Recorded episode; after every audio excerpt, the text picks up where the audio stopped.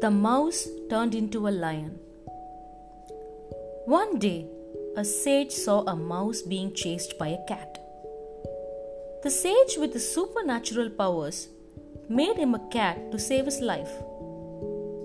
One day, a dog was chasing this cat. So, the sage turned him into a dog.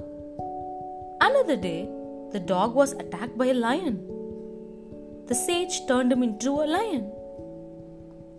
The villagers who knew the lion's secret used to laugh at him.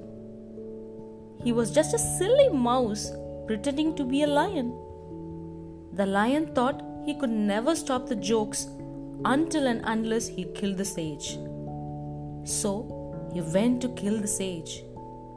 But when the sage saw that the lion was ready to attack, he said, Go back to your original self. You are ungrateful and don't deserve to be a lion.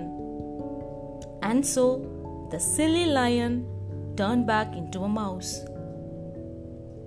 Moral of the story Ungrateful people can never be happy.